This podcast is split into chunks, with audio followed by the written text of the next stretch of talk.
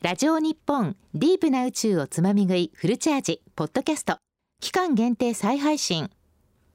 2019年10月6日第3回放送分です。なおトークの内容や告知事項は放送当時のものになりますのであらかじめご了承ください。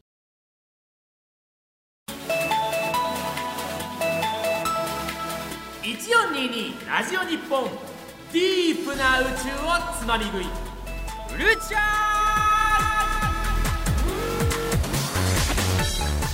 ー1422ラジオ日本をお聞きの皆さんこんばんは。JAXA 国立研究開発法人宇宙航空研究開発機構のディープ担当技術者をしております。深海のような深い青が似合う男藤平光一です。昨日10月5日は筑波宇宙センターの特別公開が開催されましたがリスナーの皆さんは宇宙センターに行きましたでしょうか？どうしても用事があって行けなかった。筑波は遠くて難しかった。という方は筑波宇宙センター特別公開に合わせて放送されたネットラジオ番組トリオドモルゲンの宇宙ドゥードゥルドゥをぜひお聞きください。さあ始まりました。第3回のディープな宇宙をつまみ食いフルチャージ。今日はこの番組の AK パーソナリティ私藤平光一がお送りします。この番組は宇宙をディープにお届けする30分間専門用語も遠慮なくガンガン飛び出してきますがご安心ください。大事な専門用語は放送終了後番組ブログに載せておきますよ。ディープな宇宙をつまみ食いフルチャージ。今日のメニューを紹介しましょう。まずは宇宙ディープディープ JAXA の技術者研究者に自身の専門分野のディープ話をたっぷりと聞かせてもらうコーナー。今日はなんと JAXA の研究計画を司る研究戦略部の部長が登場します。どれだけディープな話題が飛び出すでしょうか。そして宇宙あっちとこっち。宇宙にまつわるいろいろな事柄から2つ取り上げてあっちとこっちに分けて引き比べます。今日のあっちはハイフレックス。こっちはアルフレックスです。国立研究開発法人宇宙航空研究開発機構の協力。ラジオ日本の制作でお送りする。ディープな宇宙をつまみ食いフルチャージ。ディープなディープな30分間最後までお楽しみください。ディープな宇宙をつまみ食いフルチャージ。この番組は長野県入笠山マナスル山荘天文館の提供でお送りします。星を見るなら首都圏から交通便利な長野県の人気星空スポット入笠山のマナスル山荘天文館へ新宿から中央線とタクシーを乗り継げば最短2時間45分で標高 1800m の星降る高原へ降り立てます。美しい星空が皆様をお待ちしています。ディフェンディディフェンディ宇宙ディープディープディフェンディディフェンディディフェンディラジオ日本から JAXA の群青色といえば私藤平光一がお送りしております。ディープな宇宙をつまみ食いフルチャージ。最初のコーナーは宇宙ディープディープです。このコーナーではたくさんある宇宙の専門技術の中から一つ取り上げてその分野の専門家私の同僚である JAXA の技術者研究者にディープなお話をたっぷりと語ってもらいます。フルチャージ第3回の今日は JAXA の研究計画を司り宇宙開発の未来を担う JAXA 研究開発部門の研究戦略部長兼研究推進部長の針ヶ江正俊さんです。こんばんは。こんばんは。よろしくお願いします。針ヶ江さんは現在は JAXA の研究の取りまとめや戦略を立てる業務をされていらっしゃいますがご自身も研究者ということでどのような研究をされていたかお聞きしたいと思います。もともとはどのような研究をされていたんでしょうか？はい。衛星開発メーカーでえー宇宙機用の GPS 受信機の研究開発を行っていました。当時は地上はもちろんのこと宇宙で、えー、と GPS を動かすとかいうのはまだ考えられてなかったんですね。まだ地上でも GPS はまだサービス化してなかったってことですねはいそうです。あの皆さんあのカーナビなんかでも、えー、と今はもう当たり前になってますけれどもようやく船舶で使われるようになった。そんな感じですね。なるほど。そのプロジェクトが最初に上がったロケットってのはどれだったんですか？えっと H2 ロケットの初号機でした。で初号機には実験用のカプセルが積まれていてそのカプセルは宇宙空間に投入された後地球一周回って大気圏に再突入して帰ってくるっていうものでした。で大気圏に再突入する時に、まあ、熱で電波が途切れるんですね。ブラックアウトっていうんですけれどもそれがまあ GPS にどんな影響を与えるかなというのを実証しようということで、まあ、そのカプセルに載せたんですね。それが初めになります。でまだその当時電波の受信機っていうのはアナログで作ってた時代なんですね。なるほど。でせっかくだから一番新しいデジタルの回路構成にしようかということで、えっと、いろいろ工夫をしました。GPS 受信機としてアナログだったのがデジタル化したのは世界初？ってことです。そうですね。当時まだデジタルで受信機を作るっていうのはあまりなされてなかったですね。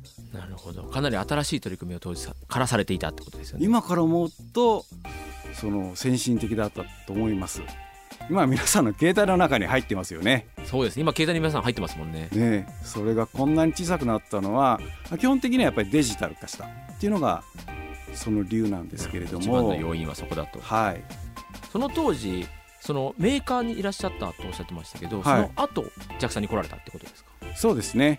えっとメーカーで6年ぐらいいてその後航空宇宙技術研究所 NAL って呼ばれてましたけれども、まあ、そこに移りましたあの当時あの NAL ではディファレンシャル GPS えっと、これも今ではもうおなじみなんですけれども2台の受信機を使って差分航法というちょっと普通とは違うアルゴリズムで精度を上げてあげようとそういう研究をしていたんでそこで、えっと、続けて NAL の方でやっていました。なるほど。単独の GPS では誤差が大きいけれどもそれを2つ使うことによって誤差を小さくするというようなイメージですか？そうです。基準点といって位置の分かっているところに GPS 受信機を置きます。それで誤差がどれぐらいあるかというのを推定してそれをもう一つの受信機に送ってあげると。そうするとその移動している方の受信機の精度も良くなるということでだいたい数メートルから1メートルぐらいまで精度が上がると。いうそういう研究をしてました。なるほど。それももう今では当たり前だけどそうですね。当時は新しいと、はい。はい、当時は新しかったですね。今ではカーナビでも多分その補正信号というのが、えっと、FM ラジオを経由して送られているんだと思うんですけれどもそれでまあ数メートルぐらいの精度は出ていましたね。今では当たり前の技術をその当時先進技術としてやられていたはい。もう30年ぐらい前になるでしょうかねそれを、えっと、宇宙としてはどのような分野に使おうとされていたんですか？宇宙では当時はもちろん衛星の軌道決定にも使おうというふうに考えていました。ただそれだけではなくってロケットっていうのは予想と違う方向に飛んでいったりすると爆破して破壊するんですね。でそれは独立した別の飛行安全用の広報装置。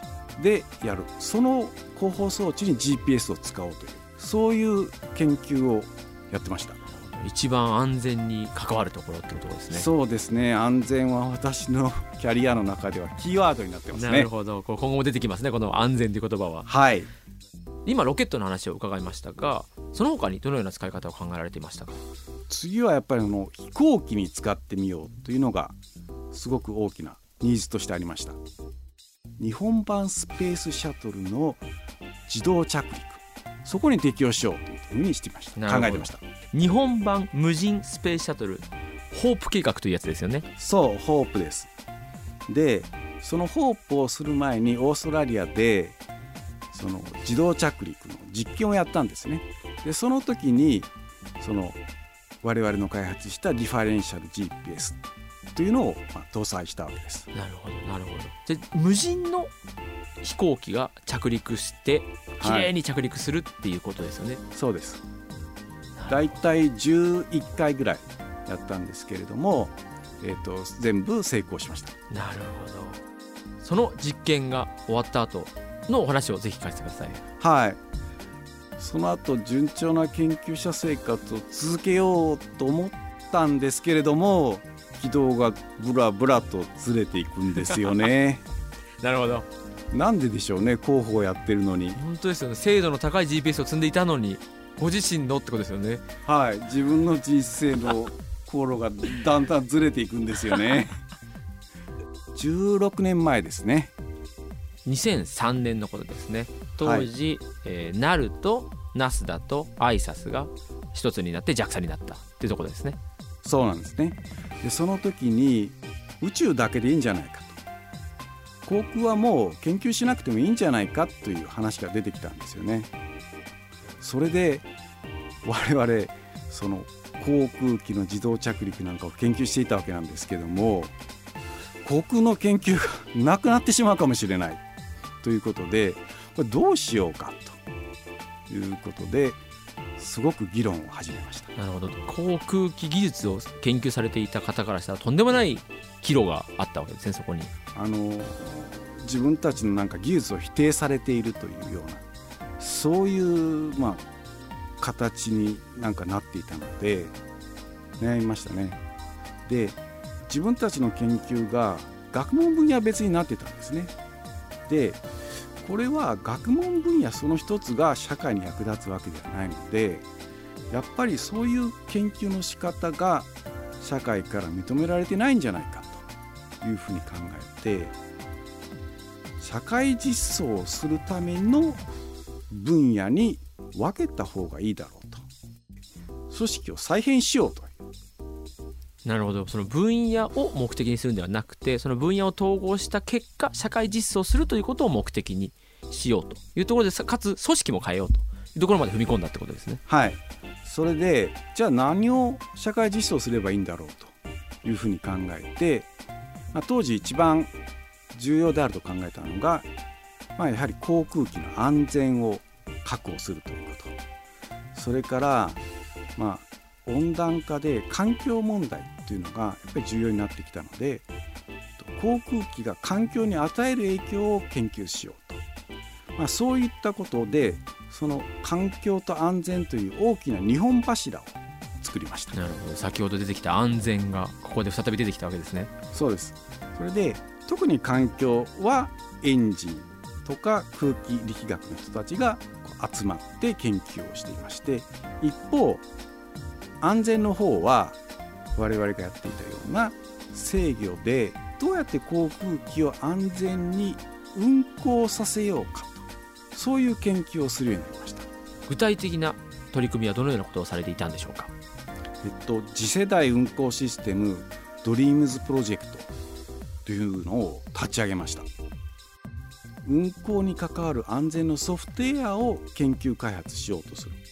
そういう研究開発プロジェクトでした。なるほど。なんで研究のアウトプットが要はソフトウェアになるということですよね。はい。いかに安全に航空機を運行させるかというソフトを開発しようとしてましなるほど。そこら辺なんか一貫されてる感じがしますね。たはい。はい。今の航空部門の成果で社会実装されている例としてはそのドリームズプロジェクトから生まれたものが多いんですよね。一つは災害の時にヘリコプターを運航管理する DNET と呼ばれているもの。それからもう一つはその航空機がこう着陸する時の横風でフラフラフラフラして着陸復興 Go Around っていうんですけどもそういうことがないようにあるいは危険を未然に検知するようなシステムとして成田と羽田に今アルウィンというシステムが導入されているんですけどもそれも Dreams プロジェクトから出たものです。で最近ではそのアルウィンの廉価版であるソルウィンっていうのを開発してこの6月に鳥取空港に初めて配備されました。まさに実利用というところがもう使われているってことですよねはい、それでこういった研究成果が出るとやっぱりすごいねというふうになって、まあ、今や航空部門は国の研究評価で34年はずっと S という一番高い評価をいただいています。もともとは航空の研究そのものがなくなるかもしれないという状況から社会実装を oriented にしその目的を達成し今や国の研究評価で最高評価を得るまでに至っているということですね。そうなんですけどそれが次の人生のつまずきなんですよね。またあるんですねつまずきが。はい、なるほどでまあ国からそういう S という評価を得たんで航空部門の事業推進部移動になっちゃったんですね。それでまあ3年間航空で全体のマネジメントをしました。でその後当時の理事長から「じゃあ次は研究開発部門に行きなさい」って言われて今度は宇宙の研究開発のマネジメントすることになってしまったんです。評価がすごいされているからこそだとは思うもののどんどん研究者から離れていってると。そう。非常に不本意なんですけど ど。ういうわけかこういうふうになっちゃったんですね。マネジメントマネジメントになってしまっているってことですね。はい。そんな紆余曲折を経て JAXA の研究を取りまとめていらっしゃる。そしてこの番組にも呼ばれちゃうというところですね。いやーディープな話はまだまだ終わりませんよ。ここでちょっとブレイク。ラジオ日本ディープな宇宙をつまみ食い。フルチャージ。宇宙ディープディープ。今日のゲストは JAXA 研究戦略部長兼研究推進部長針ヶ江正俊さん。ディープな話はさらなる深みを目指します。著作権の関係で一部の楽曲をお届けできません。ご了承ください。お送りしております曲は針ヶ江さんお気に入りの一曲「綾香で三日月」です。なぜこの曲を選ばれたんですか？推進部長っていうのは基本的には裏方なんですよね。で経営陣から怒られて現場からは突き上げられて、はい、ずっと耐えなきゃいけないんですよ。はい、で毎日毎日こう仕事をしていると嫌なことがあるんですよね。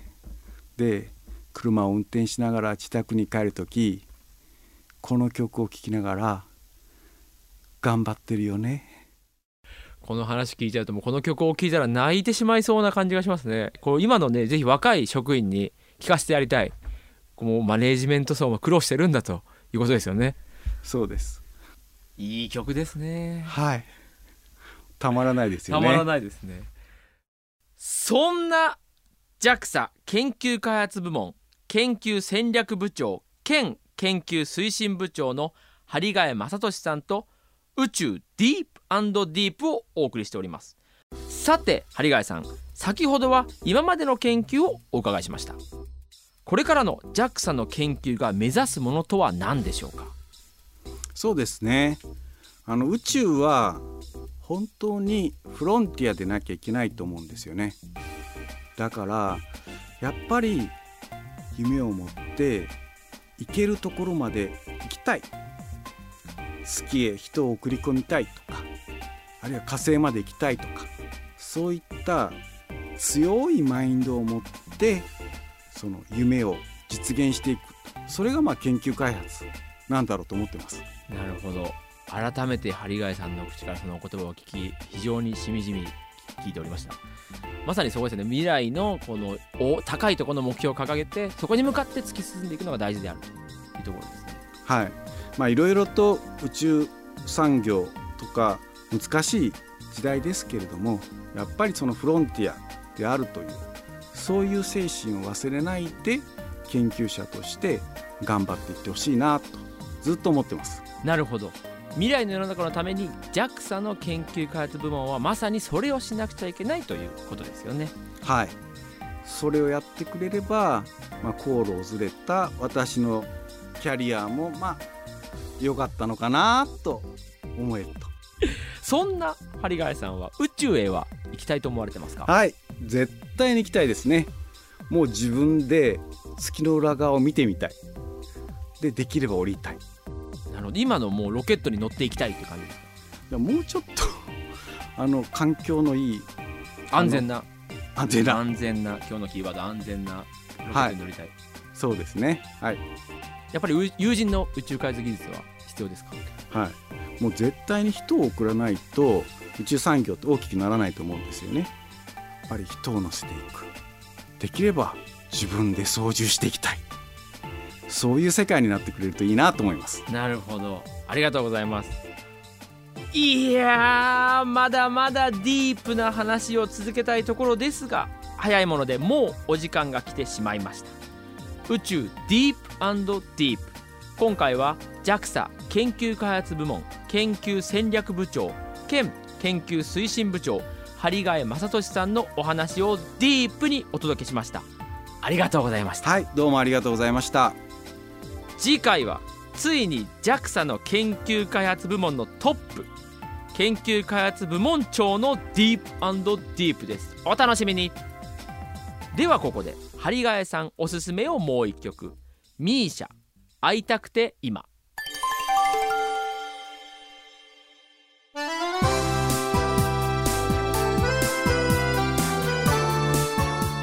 宇宙あっちとこっち。1422ラジオ日本から。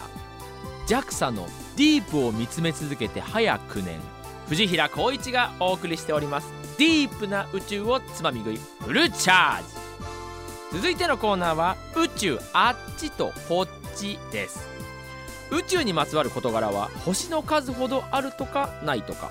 このコーナーではその中から2つ選んであっちとこっちをご紹介。違いを聞き比べてまた一歩ディープな宇宙をつまみ食いしちゃいましょう。今回のあっちとこっちはハイフレックスとアルフレックスです。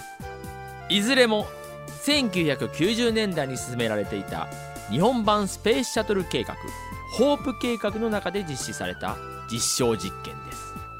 ハイフレックスは飛行機形状の宇宙機が宇宙から再突入に耐えると同時にきちんと誘導制御姿勢制御ができることを実証するミッションでした。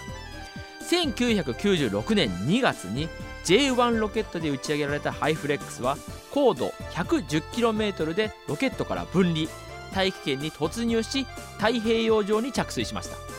機体の回収はできませんでしたが機体に搭載された各種センサの技術データ取得に成功し当初の目的は達成されました。次はアルフレックス。自動着陸の技術実証を行うミッションでした。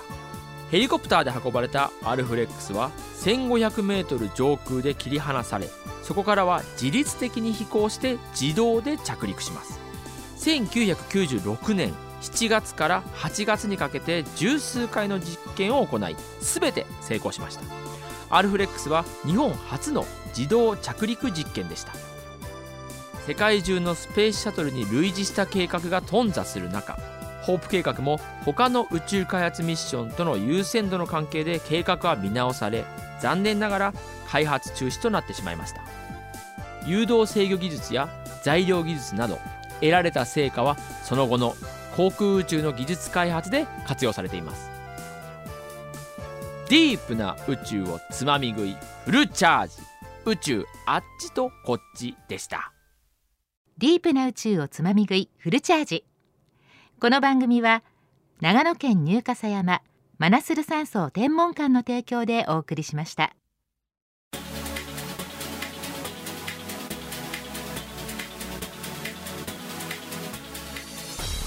1422ラジオ日本ディープな宇宙をつまみ食いフルチャージ。お聞きくださいましてどうもありがとうございました。昨今のプレイヤーの多様化が進む宇宙開発の中で国の研究機関である JAXA は何をすべきなのか針ヶ谷さんの言葉の中にたくさんのヒントがあったように思います。宇宙開発はこれからどんどん面白くなりますよ。そして宇宙リスナーの皆さん待望の超大作ネットラジオ番組トリオドモルゲンの宇宙ドゥドゥルドゥもぜひお聞きください。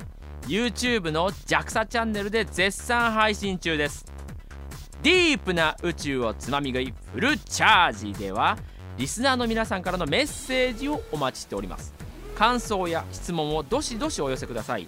メールアドレスは deep.jorf.co.jp deep.jorf.co.jp です。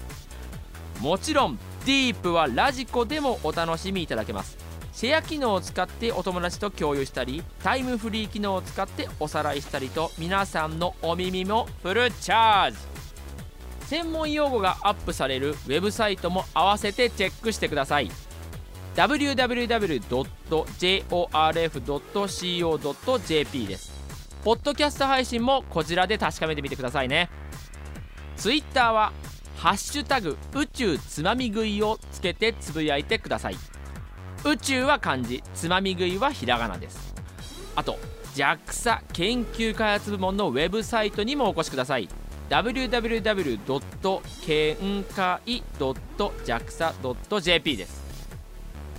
国立研究開発法人宇宙航空研究開発機構の協力ラジオ日本の制作でお送りしたディープな宇宙をつまみ食いフルチャージ。お相手は私この番組の AK パーソナリティそして JAXA のディープ担当技術者の藤平光一。今日のつまみ食いはここまで。ごちそうさまでした。